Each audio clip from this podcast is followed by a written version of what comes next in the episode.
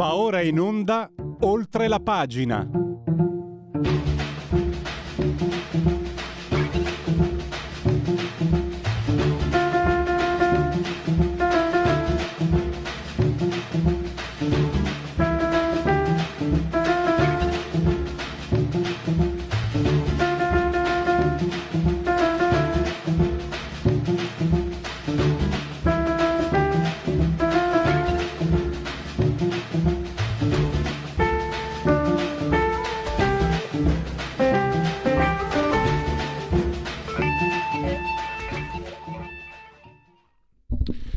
Oltre la pagina, Radio Libertà. Siamo in ritardo, ma permettetemi velocissimo un pensierino del mattino. Ho fatto poco prima di venire qua. mi sono ricordato del fascistometro e mi sono accorto che questo governo è così fascista che permette a una magistrata pagata con i soldi dei cittadini, bisognerebbe ricordarglielo ai grilletti, come i parlamentari, permette alla magistrata di eh, andare in piazza, eh, contestare gli esponenti del governo, andare in piazza con chi grida Salvini merda, Salvini assassino, eh, condividere su Facebook i like su chi scrive Salvini merda, Salvini assassino e non le succede assolutamente nulla. Diciamo che io avevo un'idea un po' diversa del fascismo, ma probabilmente non è convergente con chi, con chi sappiamo noi. Adesso siamo qui tra il serio e il criceto, diceva quello, tra serio e faceto, invece purtroppo dobbiamo andare al serio perché quando eh, ho visto le notizie, devo dirvi la verità, siccome lo conosco da qualche anno, è, è, è, un, è un giornalista che abbiamo più volte sentito per altre tematiche, lui segue anche la walk culture, eccetera, sapendo che aveva anche parenti. L'anno scorso lo, lo abbiamo sentito ad agosto, era in Israele e ci riportava proprio quello che stava succedendo dalle parti delle strisce di Gaza.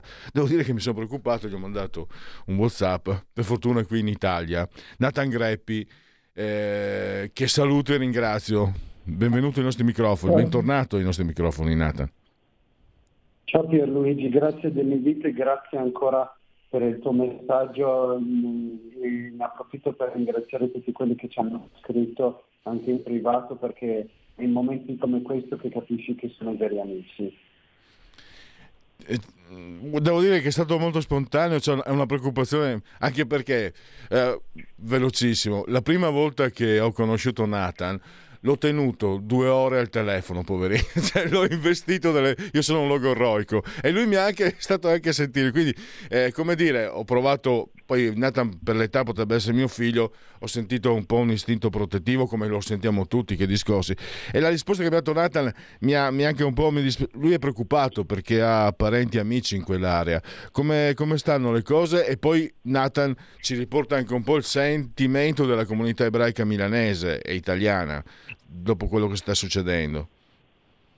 Beh, siamo tutti molto preoccupati, siamo tutti molto angosciati per questo disastro, siamo veramente molto cioè, a pezzi preoccupati. Io nelle prime ore abbiamo avuto molta paura per i nostri parenti, amici che abbiamo lì, che molti di loro si trovano in zone che sono state prese di mira dai missili e ho molti parenti che vivono nel sud di Israele, quindi quando ho saputo che c'erano terroristi a piede libere lì eravamo ancora più preoccupati, però ah, per fortuna stanno bene almeno per ora, però abbiamo anche diversi conoscenti, eh, io ne posso citare almeno uno o due che sono già stati richiamati tra i riservisti che verranno mandati via terra a Gaza eh, sì, adesso ci siamo tutti mobilitati per aiutare chi più chi meno, perché in comunità abbiamo quasi tutti almeno un parente o un amico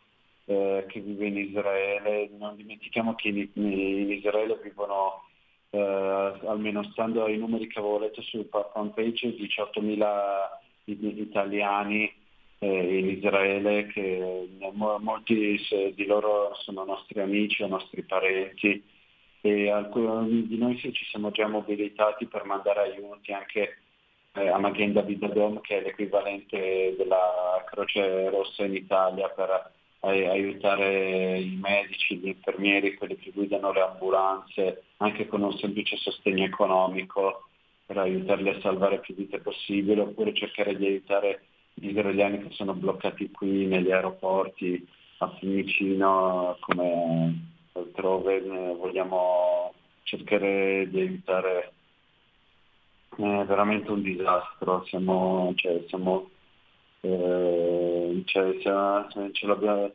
eh, speriamo comunque cioè, che, che Hamas non la passidisce al tempo stesso siamo arrabbiati perché non riusciamo a capire come è potuto succedere che la, la sicurezza dei confini sia stata violata con tale, eh, con tale facilità. Eh, è terribile, è veramente terribile quello che sta succedendo ed è terribile che in Italia, eh, nonostante tutto, ci sia ancora eh, gente che, che, si ostina a, ehm, che si ostina a difendere, a giustificare eh, quelli di Hamas, cioè il risultato di anni, decenni di propaganda, di disinformazione che eh, cioè, ha fatto apparire gli israeliani come i cattivi, come i cattivi colonialisti e in questo modo hanno giustificato, ha portato di fatto a giustificare eh, un, un massacro, massacro, stupri, rapimenti anche di donne e bambini e anche maltrattamenti anche degli ebrei altrove, perché ci sono state anche ripercussioni contro gli ebrei nella diaspora, cioè, eh, una, eh, a Londra un negozio cashier, un ristorante cashier nel quartiere ebraico di Golders Green è stato vandalizzato, eh, in California un, un manifestante filo israeliano è stato picchiato brutalmente da dei manifestanti filopalestinesi e il problema è anche questo, loro odiano i fermali, ma... Nathan, Nathan perdonami, perdonami eh, parleremo, non finisce qui, io ho letto cose orrende contro, contro gli ebrei da parte dei, dei soliti noti, impunite, sono cose schifose, soprattutto dopo aver visto anche le immagini dei civili rapiti. Ho una certa età e sono rimasto sinceramente cioè, perché mi sono detto, non può essere, cioè, non è un film, è vero, sono rimasto, eh, io, cioè, mi ha colpito tantissimo, tantissimo, perché ti immedesimi in queste persone portate via, terribile. Tra l'altro poi per un popolo che ha conosciuto la show, eccetera, mamma, cioè, non ci sono parole. Però andiamo con ordine, voglio capire, Nathan, ci sono qui a Milano, eh, già in moto delle strutture, dei meccanismi, delle procedure per la vostra sicurezza? Sì, sì, a Milano, a Roma, in tutte le comunità ebraiche la, la sicurezza attiva tra la polizia, l'esercito e anche le, i servizi di sicurezza interni delle singole comunità si, si sono attivati già il, da, da sabato e hanno raddoppiato eh, le, la sicurezza. E lì eh, speriamo bene. Non dimentichiamo, ieri erano anche i 41 anni dall'attentato alla, alla sinagoga di Roma dell'82, eh, de, del 9 ottobre 82, dove proprio perché non c'era sicurezza davanti, eh, que, quelli poterono, i palestinesi poterono eh, attacca- attaccare eh, la sinagoga e fare anche un uccidere un bambino e fare diversi feriti. Quindi la, la sicurezza, la prudenza purtroppo non è mai troppa in questi casi. E, mm, tu prima hai riportato anche la sorpresa, come è stato possibile? Ecco, un po' se lo sono chiesti anche quelli come me, diciamo, che perché io mi sono ricordato immediatamente, ti ricordi, te la ricorderai penso, l'intervista lo scorso anno proprio tu eri in Israele e riportavamo quello che stava succedendo, cioè il clima, mi pare di poter dire, eh, era tale che forse qualcosa, pot- che l'idea che qualcosa potesse succedere c'era anche un anno fa. E voi, voi che, che tipo, come dire, eh, state cercando le responsabilità, state cercando di capire come, come affrontate, perché eh, eh, insomma il Mossad è considerato eh, forse il servizio più, più, più efficiente del pianeta e quindi eh, c'è anche una, immagino possa esserci anche una preoccupazione se è successo questo sabato, forse potrebbe succedere qualcos'altro anche in futuro, non so, te lo chiedo.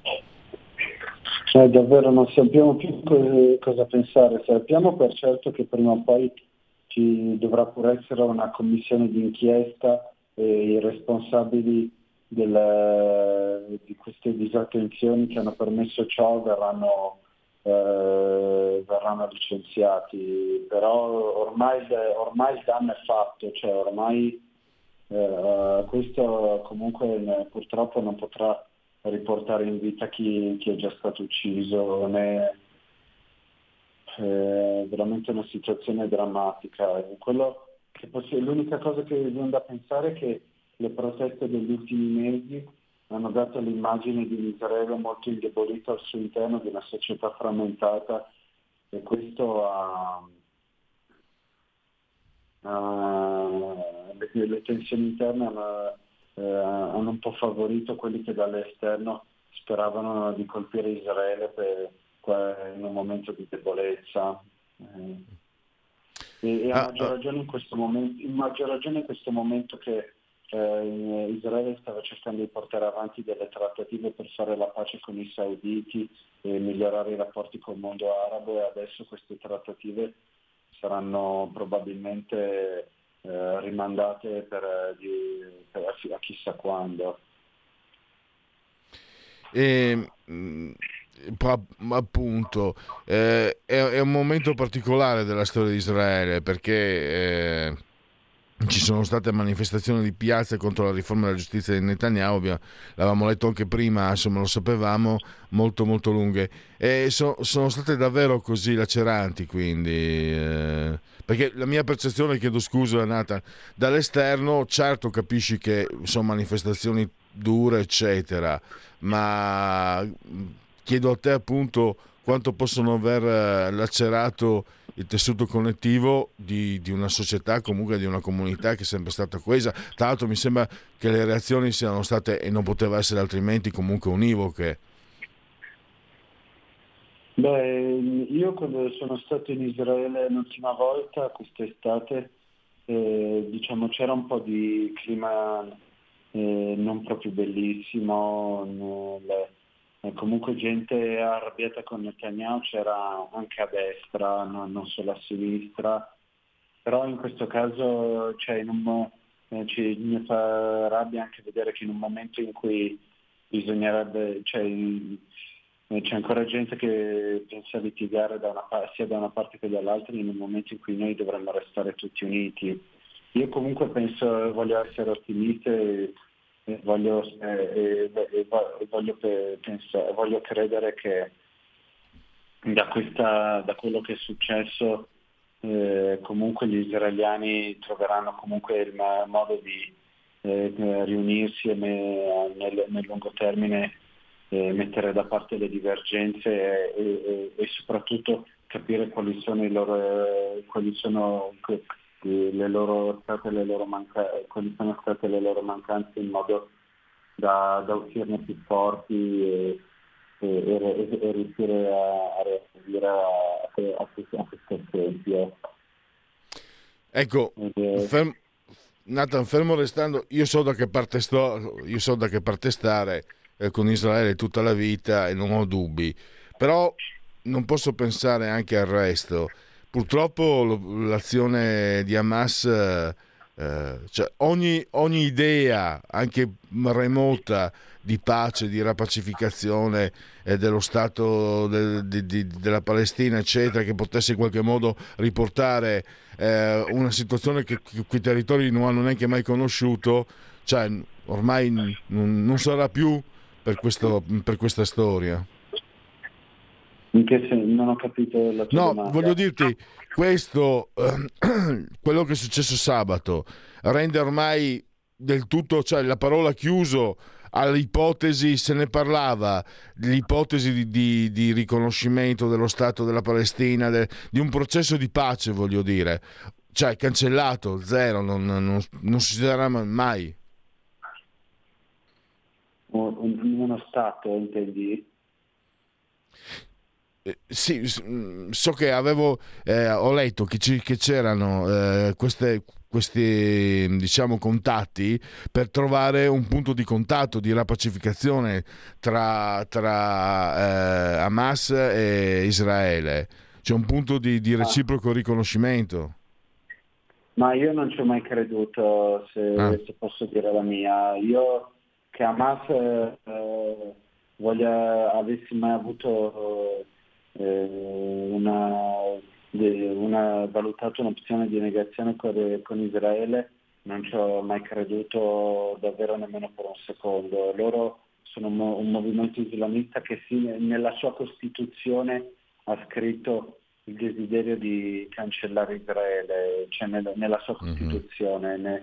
E loro non dimentichiamo che Hamas non è un movimento autonomo, ma è una sezione dei fratelli musulmani, che sono un movimento radicale islamista che riceve molti eh, finanziamenti in primis dal Qatar eh, e non, non, a caso Ismail Haniyeh che è il leader di, di Hamas eh, Nathan, eh, scusami, purtroppo trova... il tempo stringe faccio un, un, un, riassunto velocissimo. Noi una delle ultime volte che ci siamo sentiti abbiamo parlato delle manifestazioni eh, antisioniste eh, il 25 aprile, la brigata ebraica contestata. Faccio il salto. A Milano non ho aggiornamenti, sono ieri sera. Il sindaco Sala eh, non vorrebbe esporre la bandiera di Israele perché è divisiva, vorrebbe esporre solo quella bandiera che a lui piace tanto, quella della pace. Cosa ne pensi? Ma io ho letto un'altra, quello che ho letto io sui giornali è che Daniele Naon, che è un consigliere comunale del PD, che è anche stato vicepre, credo sia stato anche vicepresidente della comunità ebraica di Milano, eh, lui abbia eh, esposto, a, a, hanno deciso di esporla ma solo a, a fianco di quella della pace per eh, perché mentre al Tirellone, alla Regione Lombardia centrodestra non ha avuto dubbi su da che parte stare, la sinistra milane, meneghina purtroppo eh, ha elementi al suo interno che n- non hanno mai, eh, n- non hanno mai cambiato posizione, non hanno, sono, hanno sempre coltivato idee ostili a Israele. Eh, no, perché... Eh, Beh, ti ringrazio, io non ho fatto in tempo a aggiornarmi questa mattina, so che ieri sera c'era già qualche polemica perché eh, il Quirinale mi sembra esposto, la bandiera della pace è quella di Israele e ci sono quelli che hanno detto no, esponiamo quella di Israele, Israele aggredita, scusate, quindi esponiamo quella come sentimento di pace e di vicinanza a un popolo aggredito. E qui a Milano addirittura neanche quella di Israele, solo quella della pace. Adesso tu mi dici che qualcuno insomma ha fatto un passo in avanti anche se non è abbastanza. Nathan, eh, io purtroppo devo chiudere. Sai che Radio Libertà è a tua disposizione e siamo sempre a tua disposizione, disponibili per ogni aggiornamento e io spero che la prossima volta torneremo a sentirci per i tuoi articoli su, su Centro, Centro, Studi Machiavelli perché tu monitori sempre quello che, che succede a livello di cultura walk, no? ci sentivamo soprattutto per quello. Io spero che francamente, per quel che vale la mia speranza, che il più, il più presto presto possibile torneremo a parlare di quello. Nel frattempo noi siamo qui e per ogni aggiornamento, per ogni... Eh, per qualsiasi cosa possa servire a, a te e alla comunità. Guarda, se, intanto se riuscissi a fare delle donazioni a Maghen David Dom Italia per acquistare medicinali e altri e sostenere i medici e gli infermieri che cercano di salvare il maggior numero di vite possibili in Israele, questo sarebbe già un grandissimo aiuto.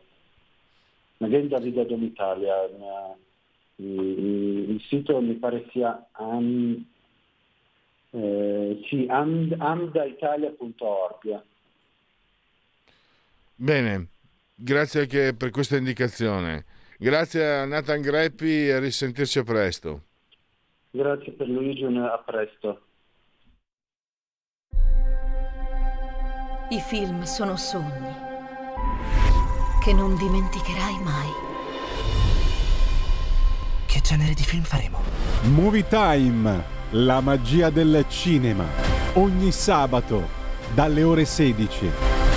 Qual è stata la tua parte preferita? Radio Libertà, la tua radio. È impossibile. Solo se pensi che lo sia. Non è meraviglioso? Stai ascoltando Radio Libertà. La tua voce libera, senza filtri né censura. La tua radio.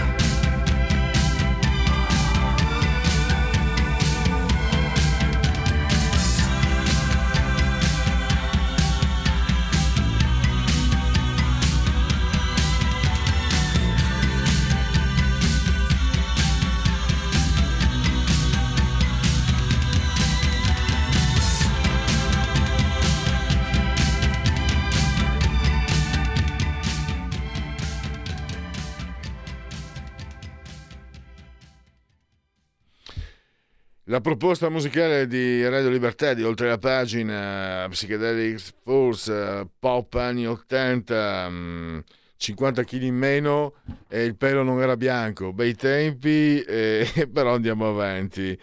Offerta che esce come sempre dalle, direttamente dalle mie personalissime librerie discografiche. Il mondo nuovo, parliamo di mondo nuovo, o il nuovo mondo di Mad Vlad di Vladimir Putin. Eh, c'è un eh, trovate su OCS.report eh, un servizio, una ricostruzione davvero molto interessante perché come sempre il nostro ospite Silverio Allocca osserva i fatti, eh, non, lui è un osservatore scrupoloso e è assolutamente fuori dalle parti e questo ci permette di capire meglio come stanno andando le cose. Professor Allocca, Silverio, bentornato ai nostri microfoni. Buongiorno Pierluigi, un saluto a tutti. Allora, ci sono molte cose da dire, c'è anche mi ha, mi ha, inquietato mh, quel missile che potrebbe continuare a volare anche dopo l'olocausto nucleare, quindi colpire nel caso anche la Russia venisse sconfitta. È una cosa sconcertante, quasi da, da, eh, da fantascienza, ma reale. Però io vengo al dunque, Silverio. Noi ci, ci sentiamo da alcuni mesi e mi aveva colpito mh, quasi un anno fa la tua posizione, cioè quella di vedere in Putin, ripeto, il professor Allocca non parteggia per nessuno, anzi forse è contro tutti per certi aspetti. Putin usa l'Ucraina come mezzo, non come fine, usa, come, usa l'Ucraina per mettere in crisi l'Occidente.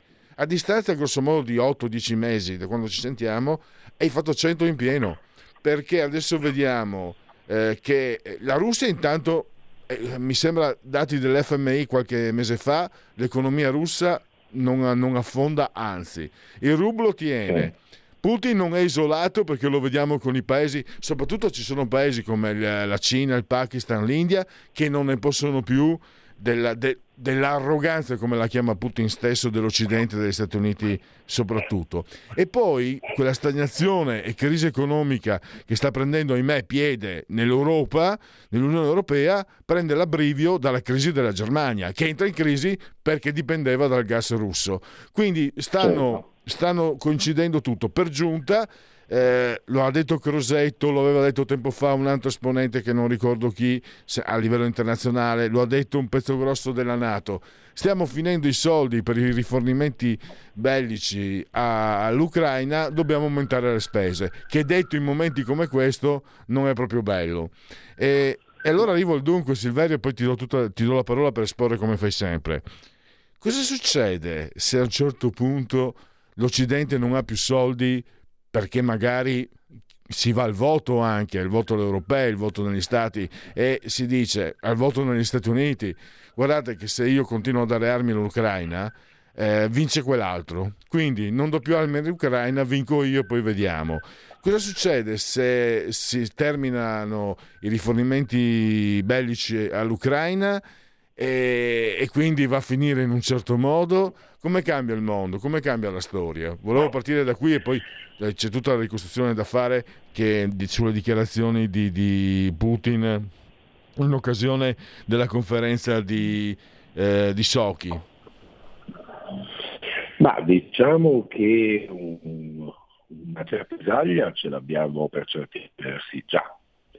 Eh, quello che colpisce e eh, a cui bisogna prestare attenzione, secondo me, in, queste, in questi anni, in particolare in questi ultimi anni, è il, la, il legame profondo fra i diversi eventi che accadono in, in, in diverse aree geografiche.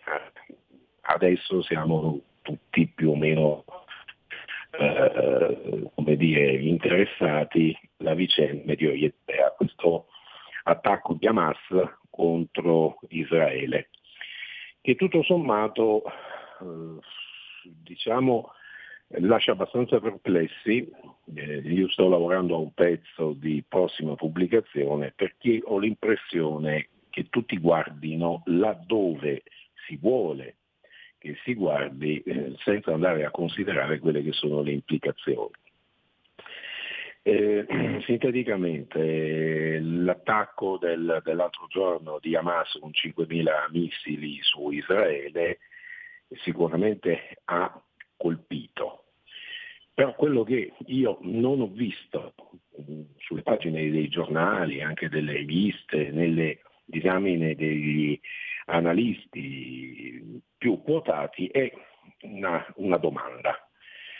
Perché Hamas ha attaccato, cioè lasciamo perdere le solite retoriche da quattro soldi sulla difesa della tutela degli interessi dei palestinesi, altro, eccetera. Ormai queste milizie Hezbollah, che siano gli Hezbollah, che, siano, che sia Hamas, che siano i vari gruppi terroristici, sono di fatto eh, dei soggetti che eh, possiamo equiparare dal mio punto di vista dei contractors, semplicemente dei mercenari, vivono di guerra, hanno bisogno di uno stato di guerra, ricevono sovvenzioni più o meno da questo o quello Stato, poi non si capisce bene chi eh, finanzi chi, perché per esempio abbiamo trovato che quando c'è stata la guerra in, in Siria, eh, la Turchia eh, che appartiene allo scacchiere occidentale poi di fatto finanziava surrettiziamente gruppi connessi, eh, collegati all'ISIS, il che lascia abbastanza perplessi che la Turchia faccia una cosa di questo genere. In, pur rimanendo in un ambito nato e senza che dagli Stati Uniti ci si strappi le vesti, la dice lunga. Semplicemente quello che ci aspettiamo, quello che è possibile aspettarsi è lo scoppio eh, sistematico di conflitti eh, per cercare per esempio di distogliere l'attenzione, come secondo me sta accadendo anche in questo caso, dal, da situazioni che possono essere imbarazzanti. Eh, non si sta parlando, le prime pagine dei giornali oggi sono, in questi giorni e lo saranno ancora, sono eh, polarizzate sulla vicenda eh, medio orientale. Dell'Ucraina non si parla e tutto sommato non si parla appunto per questa situazione di, di imbarazzo in cui si trova l'Occidente nel momento in cui arriva che il responsabile del Pentagono dice signori, dice al governo, dice signori, qui stiamo finendo i soldi, si vede il fondo del barile anche gli alleati si trovano ad avere gli arsenali praticamente mezzi vuoti e bisogna, se si vuole continuare, bisogna in qualche modo rifornirli.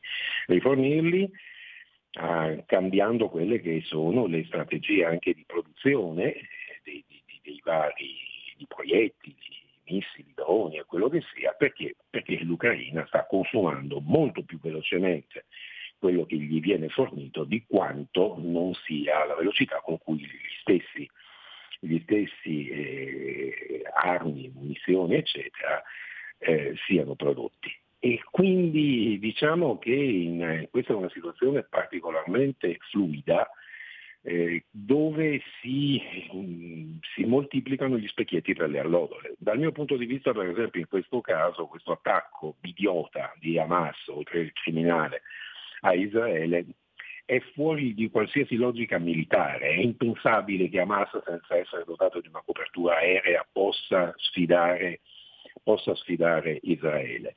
Il chiamare in ballo però come finanziatore in qualche modo l'Iran potrebbe giustificare il, una, un'azione, per esempio israeliana, nei confronti dell'Iran, dei siti, dove, eh, dei siti nucleari dell'Iran e quindi diciamo, consentire al, agli occidentali di fare ciò che da parecchio tempo Israele aveva intenzione di fare e che Obama a suo tempo bloccò. Quindi si legano questioni di politica interna locali, si legano eh, interessi spiccioli di chi di, guerra vive perché di fatto eh, è una sorta di mercenario, sia, si eh, sviluppa tutto questo di una sorta di, di, di retorica più o meno populista sia su un fronte che sull'altro, ma non si va a vedere quello che è che, quelli che sono i reali obiettivi. I reali obiettivi, anzi il reale obiettivo lo si vede secondo me anche dalla posizione assunta dalla, dal, dalla Cina, da questa sorta di eh, guerra verbale e, pace surrettizia con gli Stati Uniti. Io nella chiusura dell'articolo faccio un riferimento ad esempio a un qualche cosa di cui mi sto occupando, che è la copertura che è emersa dalla, dalla, dall'inchiesta che sta conducendo il congresso americano sulla, sul coinvolgimento del servizio sanitario eh, statunitense nei, eh, nelle attività del, del famoso laboratorio di Wuhan e non si capisce per quale motivo la CIA perfino abbia operato in modo tale da dare copertura a quello che eh, all'inizio era stato dichiarato, sospettato, cioè che eh, il, il SARS-CoV-2 eh, sia uscito inavvertitamente, per sbaglio, quello che sia, sicuramente non volontariamente, da un laboratorio cinese. Ecco, ci sono questi, questi strani, eh, queste, queste, notizie, queste, questi spunti che non vengono poi rilevati dalla stampa. Né quella italiana né quella estera, spesso e volentieri, e quando sono rilevati non c'è mai un lavoro di, eh, di riordino, cioè non si prendono mai insieme i diversi pezzi, le diverse tessere del mosaico per cercare di inquadrare un attimino il discorso in, a livello globale. Cosa traspare dal mio punto di vista e chiudo? Penso che tutto sommato nel, nello stato attuale noi abbiamo due grosse potenze, la Cina e gli Stati Uniti, che hanno, non si trovano sicuramente nella condizione di potersi scontrare, non hanno intenzione di arrivare a uno scontro che sarebbe devastante per entrambi.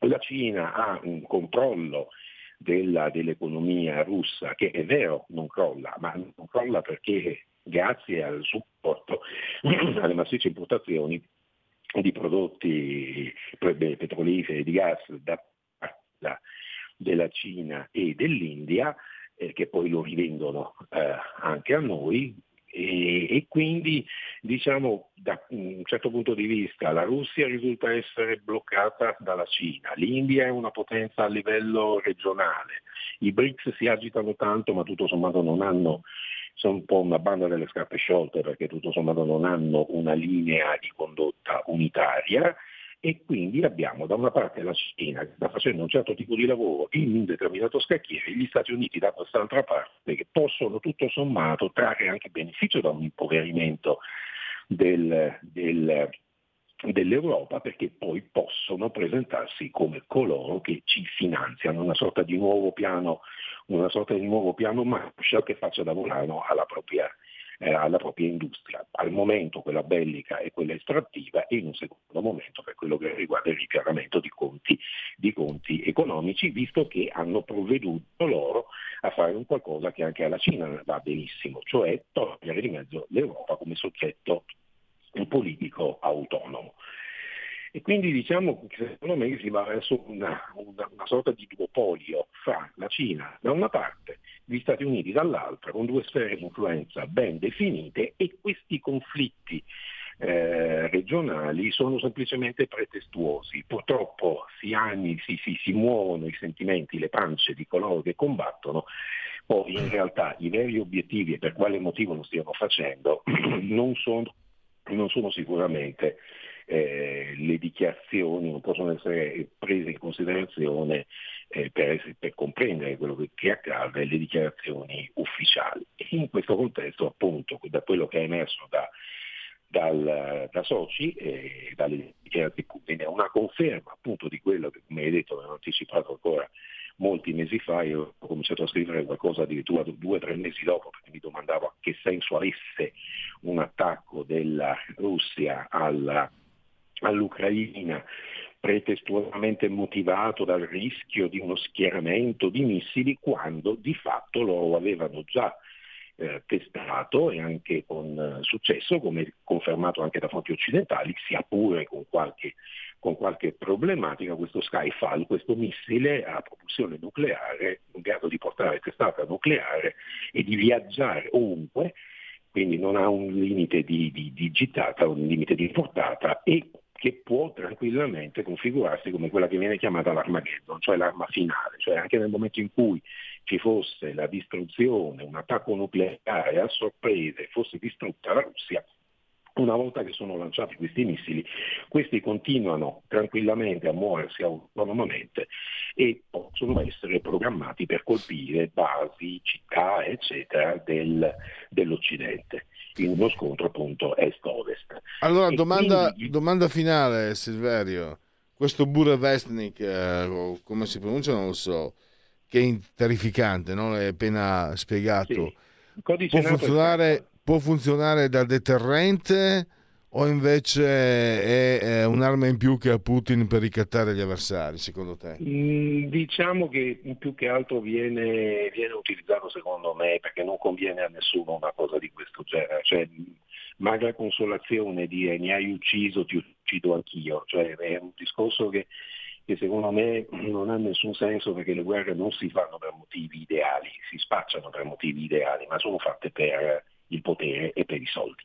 Quindi più che altro un deterrente e diciamo che non è solo un deterrente per quello che riguarda la quello che riguarda l'Occidente, ma come metto indico anche nell'articolo che ho citato, che ho scritto, anche per la Cina che tutto sommato non può pensare, un po' come se Putin gli dicesse, che di fare, non può pensare di continuare a fare quello che vuole e di soggiogare la Russia, ma che a un certo punto dovrà tenere conto anche del potenziale offensivo della Russia e quindi certo io dipendo da te dal punto di vista economico, però tieni presente che se tiri la corda con il rischio che poi succeda qualcosa che a te può non andare molto bene.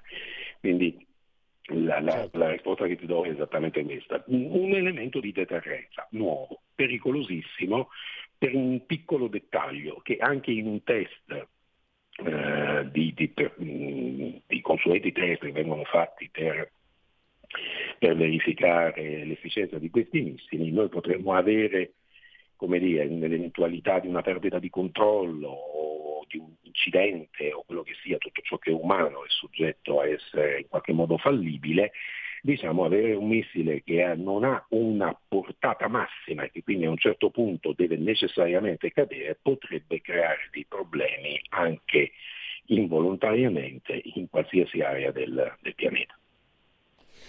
Grazie, grazie, ricordo ancora su FCS.report potete leggere eh, il professor eh, Silverio Allocca che è studioso di geopolitica. Grazie davvero e risentirci presto. A presto, buona giornata a tutti e grazie ancora per Luigi. Segui la Lega è una trasmissione realizzata in convenzione con La Lega per Salvini Premier. legonline.it, scritto legonline.it, su questo sito potete trovare e fare tante cose, il calendario delle feste o iscriversi alla Lega. Molto semplice, si versano 10 euro, si può fare anche tramite PayPal, PayPal, PayPal, senza nemmeno sia la necessità che siate iscritti a PayPal, PayPal, PayPal. Poi il codice fiscale gli altri dati richiesti, quindi verrà recapitato alla magione per via postale se di mezzo ci sono poste italiane, sono consigliati ampi gesti apotropaici alle femminucce, ai maschietti e anche tutto il resto, la tessera Lega Salvini Premier. Segui la Lega prima che la Lega segua te alla Marciano, seguisca te alla Pellegrina e anche alla Sintattica. Ti è il, l'atto di autocoscienza civica, di autodeterminazione civica, il 2 per 1000 Diciamogli allo Stato come deve spendere i nostri soldi che non vuole mollarci, dannazione. E allora in questo caso noi vi consigliamo, vi suggeriamo un'indicazione politica, quella a favore della Lega attraverso il D43. Il tuo sostegno vale il 2 per 1000, nella tua dichiarazione dei redditi scrivi D43, scelta libera che non ti costa nulla. D di Domodossola 4 come le stagioni, una bella pizza quattro stagioni è sempre buona, lo dico in dialetto veneto celebrando un piatto napoletano che poi è universale. Bella pista un'altra stagione. Wey, au, buona.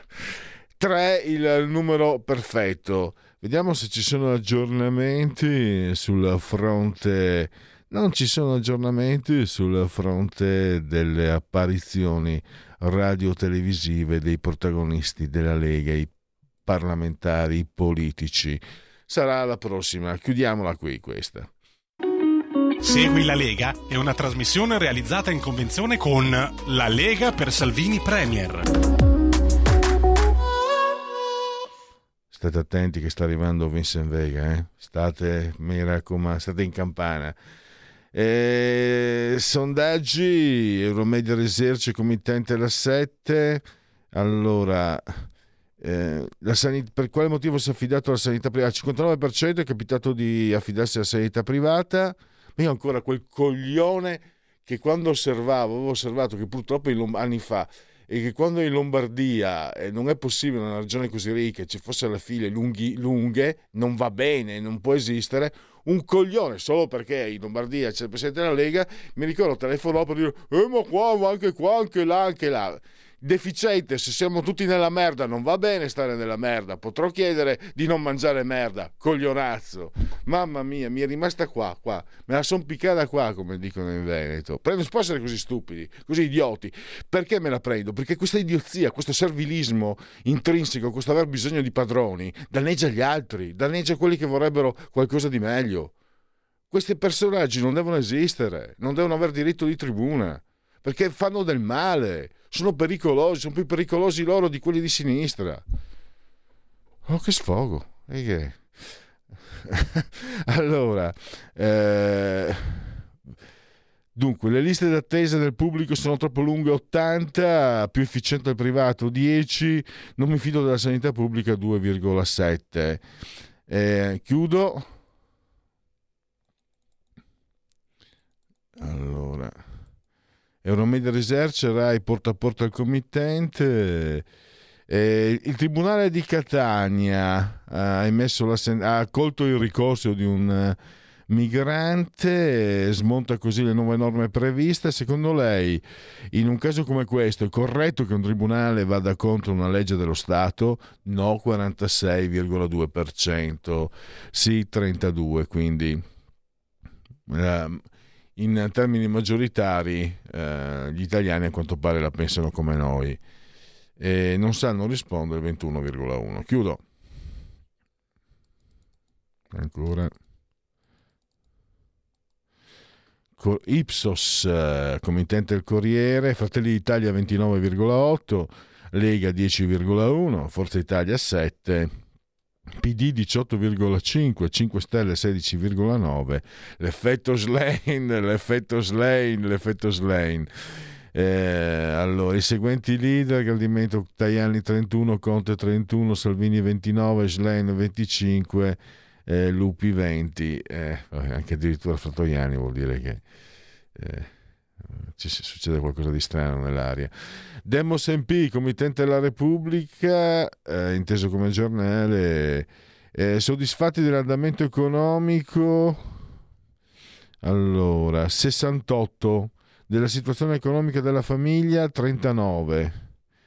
E su una scala da 1 a 10, mm, quanto si direbbe d'accordo con ciascuna di queste? Allora, d'accordo nell'introdurre nuovamente il reddito di cittadinanza al 32% e introdurre il salario minimo invece è d'accordo il 72%. E l'ultimo minuto che resta a nostra disposizione, caro Federico, lo dedico ai convenevoli formulaici, poi magari eh, i genetriaci li potremo fare con Vincent Vega.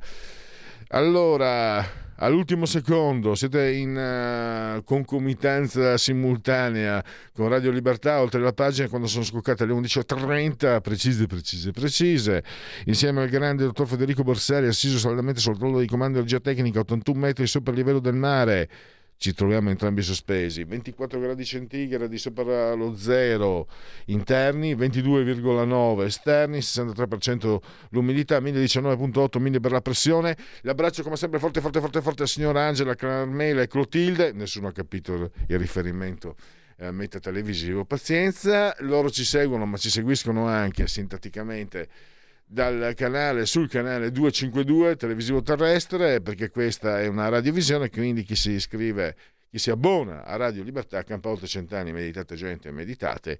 Non è finita qui perché potete continuare a farvi cullare dall'agito suono digitale della Radio DAB oppure seguirci ovunque vi siete grazie alle applicazioni iOS e Android quindi smartphone, iPhone, Fire TV, Alexa, accendi Radio Libertà, passa per una saremo riconoscenti, tablet, mini tablet, eccetera, eccetera. Soci, eh, il social di ultima generazione, Twitch, la preziosissima pagina Facebook e l'ottimo abbondante sito radiolibertà.net. Stop! Stai ascoltando Radio Libertà. La tua voce libera, senza filtri né censura. La tua radio. Quotidiano di Sicilia, il quotidiano d'Italia, l'informazione che ribalta i luoghi comuni, una vera visione dei fatti, l'Italia vista da sud. Ogni siciliano che vive in Italia e nel mondo è una risorsa, è protagonista della crescita della nostra nazione. Dai forza alla crescita della nostra isola, abbonandoti al QDS digitale più archivio a soli 99 euro annui. Quotidiano di Sicilia, il quotidiano d'Italia una scelta di valore.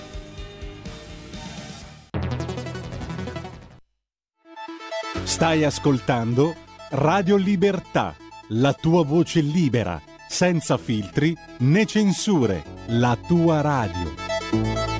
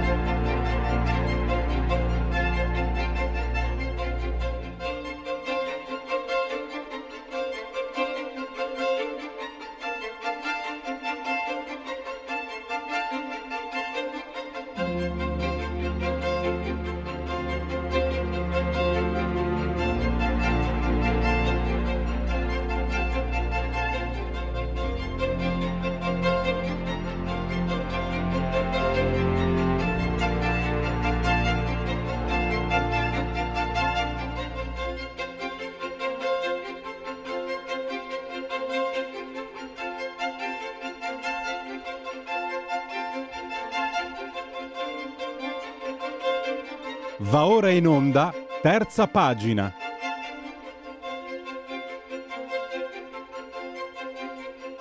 Ma come lo dice bene. Ma che bravo questo speaker. eh. Come dice bene terza pagina, starei a ascoltarlo per ore, non è vero? Ma guarda, eh, tu, tu ti riferisci a me, vuoi dire, no, Pelle? A Vincent Vega, grande Vincent. No, ma non- in realtà non è la mia voce, in realtà quello lì è l'intelligenza artificiale che ha clonato la mia voce, perché Esatto. adesso va di moda, tra poco clonano anche gli attori, cloneranno anche i registi, cloneranno tutto, l'unica cosa che non clonano è il mio conto corrente in rosso. Eccolo, eccola. Non parliamo di cose tristi. No, no, perché c'entra anche col film di cui parliamo adesso, il problema dei soldi, eh? il problema- esatto, perché Vincent Vega vuol dire cinema e abbiamo eh, in contemporanea, credo via Skype, eh, anche se noi non abbiamo il monitor, non li vediamo, ma eh, li salutiamo e li ascoltiamo. Lorenzo Borghini, regista, e Giulio Beranek, attore. E parliamo di doppio passo. Ecco, Vincent Vega è la nostra special guest, ovviamente. Innanzitutto fatemi dare il benvenuto ai nostri ospiti. Benvenuti a entrambi, grazie per essere in collegamento con noi. Buongiorno, Ciao. grazie a voi. Allora, ragazzi, par- eh, sono Vincent. Intanto è piacere di conoscervi. Diamoci pure del tu, così semplifichiamo la vita a tutti quanti, se eh, siete d'accordo. E vorremmo parlare con voi di questo bel film italiano. Scusa, Vincent, una cosa importante che credo interessi anche Ah. a loro. Ricordiamo agli ascoltatori che dopodomani, il 12, questo film esce nelle sale cinematografiche, quindi stiamo dando in anteprima una del- delle dritte di quello che potete vedere al cinema tra due E giorni. aggiungo, andate al cinema a vedere i film italiani che meritano veramente di essere visti. Spendete quei quattro soldini, fa soltanto bene al corpo e all'anima vedere un bel film, anche se è drammatico come il film Doppio Passo di cui adesso sentiremo i protagonisti con Lorenzo e Giulio che sono con noi. Allora, eh, caro collega Pelle, inizio io con, eh, con i ragazzi. La precedenza a- Li chiamo ragazzi, in realtà, siccome sono un attore, mi piace giocare in casa. Quindi la Eh, precedenza agli addetti ai lavori come Vincent. No, vabbè, allora, intanto vi faccio i complimenti perché è uno dei pochi film. Io mh, sono diffidente quando guardo i film italiani, nel senso che essendo un, un attore anch'io, eh, il mestiere del- del- dell'attore lo vivo a 360 gradi, con tutti sotto tutti i punti di vista. Faccio i complimenti per questo film perché intanto è un'opera prima di Lorenzo Borghini, eh, questo bravissimo regista, nonché sceneggiatore del film, Lore- Lorenzo, giusto? Sì, esatto. Ho scritto il film a quattro mani con lo sceneggiatore Cosimo Calamini e siamo entrambi toscani, quindi diciamo per quello anche la vicenda ambientata a Carrara. Esatto. E- e- sì. Sì, sì, ti, ti abbiamo perso per un attimo. Ah, ok, no, dicevo che sia io che il co-sceneggiatore siamo entrambi fiorentini, toscani, per questo insieme a Cosimo abbiamo scelto Carrara come arena del nostro dramma e, e spero che diciamo questa location non troppo usata nel cinema poi possa entrare agli spettatori perché secondo me è una città che offre tanto, cioè sia il mare che la montagna, le cave di marmo. Dai, diciamo che hai fatto un bello spot eh, comunque anche a Carrara e alla Toscana sotto questo punto di vista, anche perché eh, Pierluigi Pellegrini mi insegna che da quei marmi c'è stato uno dei più grandi scultori della Esatto. storia del mondo, no? Sì, Michelangelo, se non ricordo male, Eh. eh, si, approvvigionava. Allora, io, io- io- io mi divido così oggi con voi, eh, Lorenzo e Giulio. Eh, io chiederei, eh, farei delle domande a Giulio eh, come, come attore soprattutto e inizio raccontando che questo in realtà, questo film Doppio Passo, eh, è una metafora della vita che prende spunto sicuramente dal gioco del calcio. eh, più bello del mondo per quanto ci riguarda, eh, gioco di squadra, che poi però finisce per travolgere la vita di una famiglia tra fallimenti e cattive amicizie, o, o quantomeno si rivelano nel corso del film delle cattive amicizie. E, e queste dinamiche, secondo me, lo rendono anche universale. Voi cosa ne pensate? Giulio? Allora, salve, buongiorno. No, scusate, abbiamo perso un attimo per eh, la linea. Sì, eh, il calcio è un pretesto per raccontare poi una storia altra, è una storia di, di- di precarietà, è un percorso esistenziale di questo, di questo capitano storico della, della Carrarese. Io, mh, giusto per, per fare un'assonanza, ieri vedevo un incontro di pugilato di categoria Mm. media di Mirko Nataliti, non so se, se conoscete. Lui ha perso purtroppo e ai microfoni di una radio ammetteva che non ha potuto allenarsi come si deve perché doveva lavorare, perché eh, purtroppo in Italia a questi livelli lui non, non riesce a vivere di questo sport. Ed è un po' la condizione di Claudio Russo, eh, il Mm. mio personaggio. Quindi sì, è un pretesto per raccontare una, un'altra fragilità, diciamo, della storia. Ecco, scusate se intervengo, ma c'è una coincidenza. eh, calcio come metafora, ma anche episodi che fanno parte comunque del quotidiano, cioè quello che voi rappresentate non è inventato. Ne parlavo proprio ieri con Vincent, non avevo ancora letto, mi permetto, sei talmente giovane Giulio, mi permetto di darti del tu, eh, Certo. che tu hai un'esperienza come quella, simile, non simile, comunque tu eri nelle giovanili, ho letto, delle Olimpiadi Pireo, poi un infortunio al ginocchio ti ha bloccato la carriera. Pensa Giulio che ne parlavo ieri con Vincent, non l'avevo ancora letta questa cosa. Da ragazzo avevamo una squadra nell'amatorio, vengo dal Friuli, e c'era un ragazzo molto bravo, bravissimo, che era, entrato, era stato acquistato dalle giovanili del Torino. Purtroppo prima di arrivare ha avuto, io sto parlando tra l'altro di- degli anni 80 quando poi gli infortuni erano irrecuperabili, e purtroppo anche lui. Ecco, storie come queste... Quanto, quanto ci hai messo del tuo allora? Hai, ecco, hai cercato di dimenticare, di separare o ci hai messo qualcosa del tuo anche nella tua interpretazione, Giulio? Scusa se te lo chiedo. No, per me non è stato particolarmente difficile calarmi nei panni di Claudio Russo, nel senso perché poi l'ambiente calcistico lo conosco molto bene. Io ero fortunato perché a 16 anni esordì con la primavera dell'Olympiacos in un Olympiacos Panionios ad Atene, feci due minuti, però sono un privilegiato, ero un privilegiato rispetto a Claudio Russo.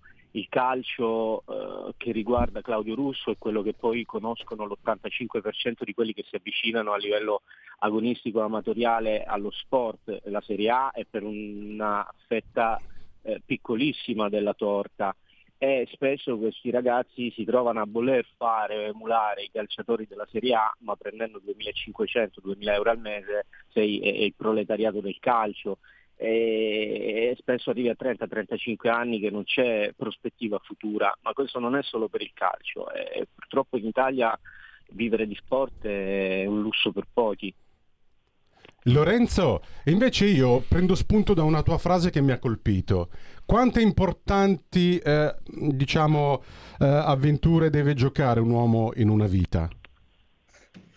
Esatto, sì, quella frase per me è fondamentale appunto perché il focus non è su eh, Claudio calciatore, perché calcio è appunto un pretesto. Per me Claudio è un uomo che si trova a doversi scontrare a 36 anni, a fine carriera, con una vita che non aveva, diciamo, programmato, ovvero con delle brutture della vita perché non è più protetto dal mondo del calcio, ma per me Claudio è un lavoratore, cioè un proletario appunto che è riuscito ad arrivare a buoni livelli in Serie C, e, ma comunque non gli permettono poi di avere un'ancora di salvataggio post carriera calcistica, quindi avrebbe potuto fare qualsiasi lavoro, ma lo sportivo mi interessava come categoria perché appunto se non ti reinventi a quell'età lì, a 35-36 anni, sei effettivamente un disoccupato che non sa fare niente tranne giocare a pallone in questo caso.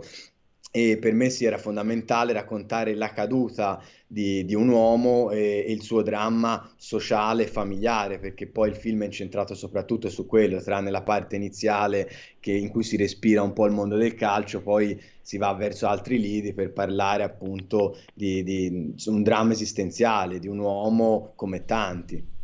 C'è un punto, se posso interromperti, eh, il fallimento, no? Tu parli di un uomo che fallisce in una società dove il fallimento non è contemplato. In realtà anche la società, quella di tutti i giorni, eh, prevede un po' questo. Eh, oggi io sono molto vecchio e tu sei molto giovane. Negli anni in cui tu nascevi, Lorenzo, pensa, in Italia prese piede il rampantismo meneghino che poi si diffuse soprattutto nel nord e nacque come insulto terrificante quella parola orrenda, fallito. Cioè, non riuscire ad arrivare in cima per questi coglionazzi diventava fallimento. Tra l'altro, chi usava quel termine no, normalmente, per come ho constatato io, erano degli sfigati che poi nella vita non hanno combinato un cazzo, tanto per essere chiari. Però al di là del mio linguaggio un po' pesante, la, mm, tu hai voluto fotografare anche, anche questa alienazione che si viene a creare quando l'ambiente ti rimprovera di non essere arrivato in cima, quando tu ce, l'hai messa tutta, quando tu mm. comunque puoi avere la coscienza, la coscienza a posto, che non è chiaramente una cosa comune solo a un soldato, scusate, a un calciatore a fine carriera, ma è comune un po' a tutti noi. Certo, sì, esatto, perché che tu sia il dipendente di una società calcistica o che tu sia dipendente di una società, diciamo, non sportiva, più tradizionale, e comunque sia è, è, è business, eh, cioè la società è una società capitalista, la nostra, e quindi per far tor- quadrare i conti, che tu sia un impiegato eh, delle poste o di una grande azienda o di una società calcistica, se poi i conti non, non tornano, ti, ti, ti, danno il ben servito e ti, e ti sputano fuori, diciamo, da, questa, da questo microcosmo. E, però eh, la differenza è che magari un impiegato, per quanto dif- con difficoltà, riesce magari a ritrovare un lavoro perché ha delle qualifiche magari specialistiche e, e magari in un anno, magari due, con difficoltà, ma lo ritrova, a 36 anni un calciatore o si mette in proprio o se no è, è con le spalle al muro. Quindi mi interessava appunto eh, esplorare i bisogni, le motivazioni di un uomo che deve fare di tutto per salvare se stesso e la propria famiglia da una situazione eh, fallimentare, debitoria, comunque un perdente in un mondo che nel sentire comune sembra popolato solo da vincenti. Ecco, qui mi inserisco io perché c'è una bella battuta in un dialogo tra uh, Giulio, il protagonista del film Doppio Passo, e il bravissimo anche eh, Giordano De Plano. No? C'è una, un dialogo tra di loro che Giordano De Plano gli dice a Giulio, protagonista di questo film, gli dice eh, ma ti servono dei soldi perché non vai in banca? E, e, Giulio gli dice sì certo col cappuccio in testa. Ecco, questa cosa qua ha, è una fotografia reale di oggi, cioè perché devo mutuo in banca al di là dei, dei tassi esageratissimi che ci sono. Uno veramente, adesso senza... Eh, era, era, una battuta per sdrammatizzare, ma ci siamo quasi vicini però alla realtà dei fatti, che questo poi uomo si trova ad affrontare perché comunque decide di investire in un ristorante come um, imprenditore e che poi le cose però non vanno come, come, come sembrano. Eh, prendo spunto da questo e eh, vengo a te Giulio per chiederti da attore che tipo di attore ti senti di essere, cioè fai parte di quella scuola di coloro che eh, studiano le battute da recitare a memoria eh, su, sul copione con le virgole la punteggiatura oppure hai avuto modo e spazio di improvvisazione in qualche circostanza e, e, e, dal, e dal, tuo punto di vista eh, Lorenzo Borghini eh, gli hai dato spazio se questo è avvenuto? Allora, io eh, credo che da attore, se non conosci alla perfezione il testo, non hai possibilità poi di, di divertirti all'interno e di, di, inventare e di uscire dal testo. Quindi la base per me è sempre stata conoscere alla perfezione il testo. Poi Lorenzo è stato molto bravo a metterci in condizione di essere liberi all'interno appunto del testo, dello spazio creativo anche per lo stile di regia che, che ha scelto, molti piani sequenza, molta macchina a mano, quindi spesso molte sequenze sono il frutto de, del primo take, il primo chat e alcune cose sono uscite fuori organicamente in modo genuino, il cast intorno a me mi ha aiutato tantissimo perché è un cast di livello, io vorrei ricordare che c'è Valeria Bilello, Giordano De Plano, Fabrizio Ferracane, Bebo Storti, Lorenzo Adorni, insomma mi hanno davvero tutti messo in condizione di riuscire a tirar fuori il personaggio di Claudio Russo al meglio. E quindi sì, Lorenzo è stato molto bravo a metterci in condizione di, di, di, di sentirci liberi. E le faccio una domanda al regista Lorenzo, volevo chiederti... Sì, attaccarmi letto... alla cosa che ha detto Giulio. Mm.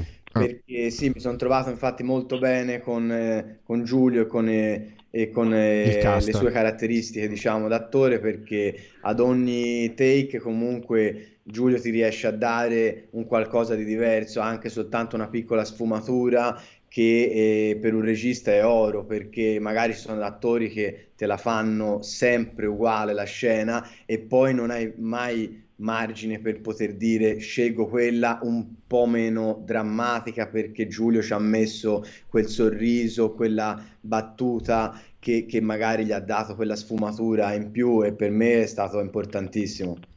Lorenzo, ma tu sei più un coach o un regista eh, con il rapporto con, gli- con il cast? Vabbè, allora, per quanto riguarda eh, soprattutto con, eh, con gli attori protagonisti in cui ho avuto modo, diciamo, di, di passare più giorni sul set, e avevamo un rapporto eh, molto eh, alla pari, nel senso che comunque loro davano qualcosa a me, io davo qualcosa a loro, non, eh, non mi sentivo assolutamente di, di, di arrivare sul set e volere per forza imporre eh, determinati modi di dire una battuta, perché gli attori per me non sono delle marionette, comunque gli attori hanno, hanno un'anima, uno spessore, sono tridimensionali, sono persone che, che, provano delle emozioni perché credono nel testo e nella storia che, che, stanno interpretando. Quindi diciamo soprattutto con loro ho avuto modo, con Valeria, eh, Giulio e Giordano, ho avuto modo di, di avere un rapporto davvero a 360 gradi. Stavo chiedendo prima la scelta eh, tecnica, la macchina a mano. No? Ho letto che anche, volevi anche rappresentare le, le, l'aleatorietà della situazione del protagonista. Mi è venuto in mente anche eh, un vecchio film eh, che forse conoscerai, è un film di eh, Abbas Chiarostami, mi sembra si chiamasse La collina dei ciliegi, è completamente girato a mano e sbalorditivo per la sua efficacia, cioè per il fatto dimostrava quel film che si può fare del, del grande cinema senza bisogno degli effetti speciali. Eh, hai pensato anche a questo, quello di voler andare un po' alla radice del cinema che narrazione, racconto, mo, mm, immagine mostrata e non sempre esibita come magari un certo cinema eh, quello che va tanto insomma come si chiamano i, i blockbuster ecco. blockbuster. Main, mainstream esatto. E allora no innanzitutto vabbè il sapore della ciliegia di, di Chiarostami per me è un film eh, incredibile cioè hai citato davvero un, capolavoro assoluto della cinematografia contemporanea. Comunque sì, per me era fondamentale eh, trasmettere appunto tramite una camera eh, magari anche più sporca, irrequieta, comunque con movimenti che non siano eh, sempre perfetti, gli stati d'animo dei protagonisti, in questo caso di Claudio, perché poi l'irrequietezza e il turbamento interiore è lui soprattutto ad averlo, anche se poi coinvolge e tutte le persone che stanno intorno, dalla moglie, insomma, e, e anche a Sandro, però e volevo stargli addosso appunto con una camera eh, sempre vicina in questo primo piano di Giulio molto, molto intenso.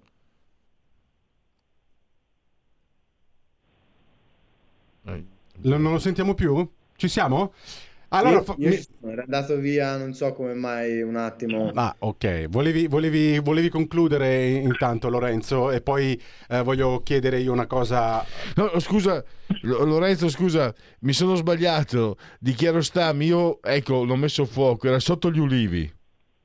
Ah, sì, sì, certo, conosco conosco, ov- ovviamente ho visto, ho visto quasi tutto, anche dov'è la casa del mio amico, quei film lì sono sono davvero tutti fondamentali. Io, io rimasi, io mm, sono, io sono, non ho esperienza, ma sono un cinefilo, no? mm. intendo, amo, e rimasi sbalordito e, e mi, mi, ha, fatto, beh, è stato positivo, mi è piaciuto, ho apprezzato molto anche la tua scelta stilistica e quindi complimenti. Scusate, ho tolto, no, no, ho tolto la io, parola a Vincent No, ma figurati, guarda, è un piacere Pelle perché so che tu sei veramente un, un, ottimo intenditore di grande cinema, anche se poi non ci troviamo d'accordo perché un film che fa parte della contemporaneità come Avatar a te non è piaciuto, ma è un'altra storia e litighiamo sempre sotto questo punto di vista. Per quanto mi riguarda, l'importante è riempire le sale, portare la gente al cinema. Questo è l'obiettivo, che poi sia un film d'azione, un bel film drammatico eh, come eh, a passo eh, a doppio passo l'importante è raggiungere l'obiettivo. Chiedo invece a Giulio, il protagonista, eh, so che tu hai un rapporto particolare anche con la musica, Giulio. Eh, penso a Fabrizio Moro, Franco 126. Sì, mi, mi, mi, ha fatto piacere prendere parte a collaborare con loro per uh, i videoclip che hanno fatto dei loro pezzi. Erano due, sono due, due cantautori italiani che mi piacciono molto e quando, quando mi hanno chiesto di, di, di, di prendere parte ai videoclip eh, sono stato molto onorato e contento di farlo.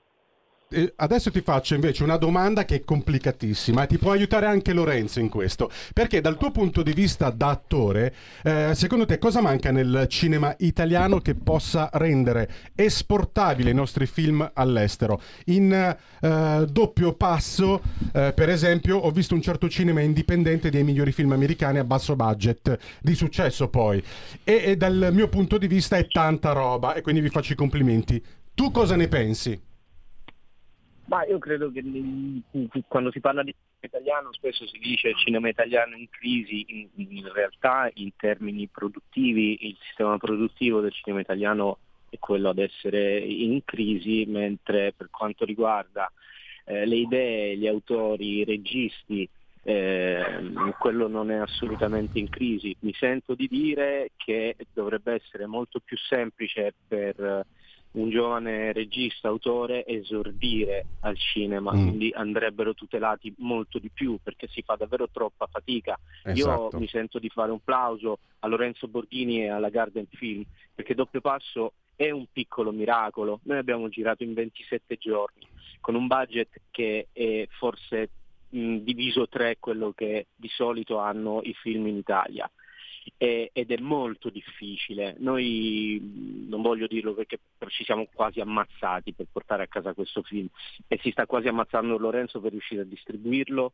e riuscire a portare questo film in sala. E non può essere così difficile, cioè, c'è bisogno di un aiuto, vanno tutelati i giovani autori. E qui sono d'accordissimo con te. Siamo quasi in chiusura della nostra chiacchierata, vero Pelle? Sì, 30 secondi. 30 secondi. Ragazzi, riusciamo a fare un giochino con voi in 30 secondi? Vale sia per Lorenzo che, che per Giulio. Io eh, vorrei fare un giochino con voi, un botta e risposta molto semplice nel ricordo del grande cinema e soprattutto di James Lipton che era il direttore dell'Actor Studio eh, di questa famosissima scuola americana che ha dato tanti attori eh, di lustro. Vi faccio una domanda a testa. Iniziamo con Lorenzo. Lorenzo, ok? Allora, Lorenzo, qual è la tua parola preferita? Mare. Giulio, qual è la tua invece parola che ti piace di meno? Montagna. Lorenzo, cosa ti stimola creativamente, spiritualmente o emotivamente? La creazione. Giulio, che cosa invece ti deprime? Scusami, non ho sentito che cosa? Che cosa ti deprime? Ci stai pensando il mare troppo. D'inverno. il mare d'inverno. Lorenzo, quale suono o rumore non sopporti? Il rumore delle zanzare. Giulio, quale professione diversa dalla tua ti piacerebbe svolgere? Lo scrittore. Lorenzo, quale professione non vorresti mai svolgere? Eh, l'impiegato delle poste è brutto. Sì. Si guadagna poco. Ah. Senti, l'ultima domanda invece per Giulio. Se il paradiso esistesse, cosa vorresti sentirti dire da Dio al tuo arrivo ai cancelli del cielo? Bravo fratello. E vai, bro, ci siamo allora con questo, questo giochino divertente nel ricordo del grande James Lipton tratto da alcune domande di Proust.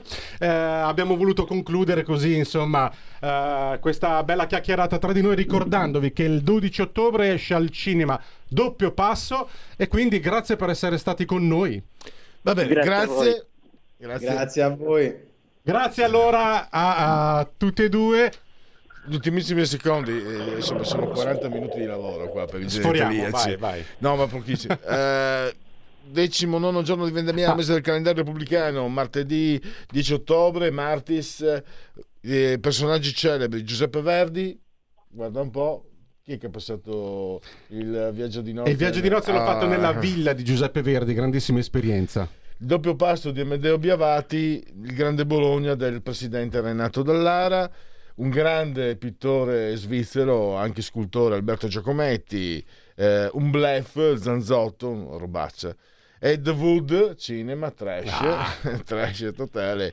E poi ancora abbiamo gli Ultravox, Mijur, Vienna, guarda se trovi Vienna, Vienna. E poi ancora David Lee Roth, anzi metti, metti Van Allen, Martin Campi di Spando Ballet, Antonio Albanese che inizia come attore drammatico Eh sì, eh sì. e poi il fratello Eddie il Bello, Eddie il bello. Chris Payne.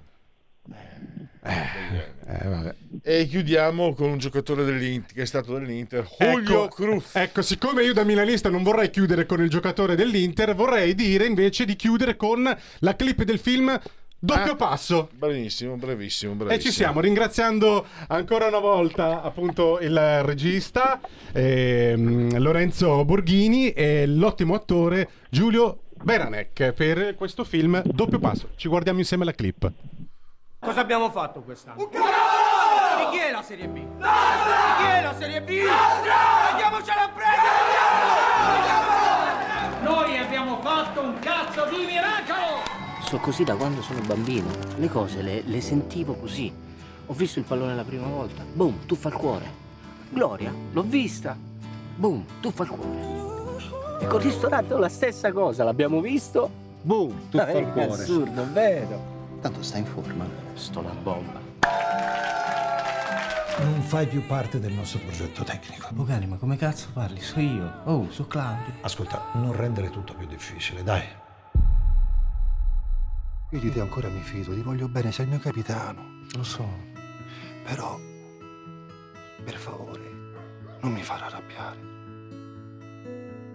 E ce la faremo. Ci credi? Assai. Io sono capitano. Che fai, capitano? Non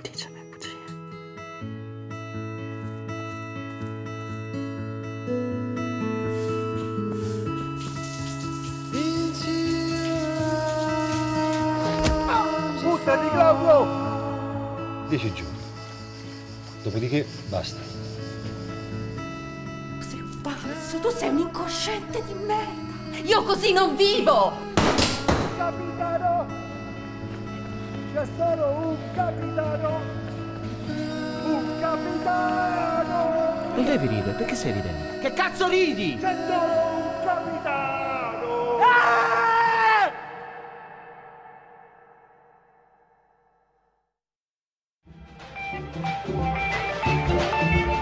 Avete ascoltato Oltre la pagina.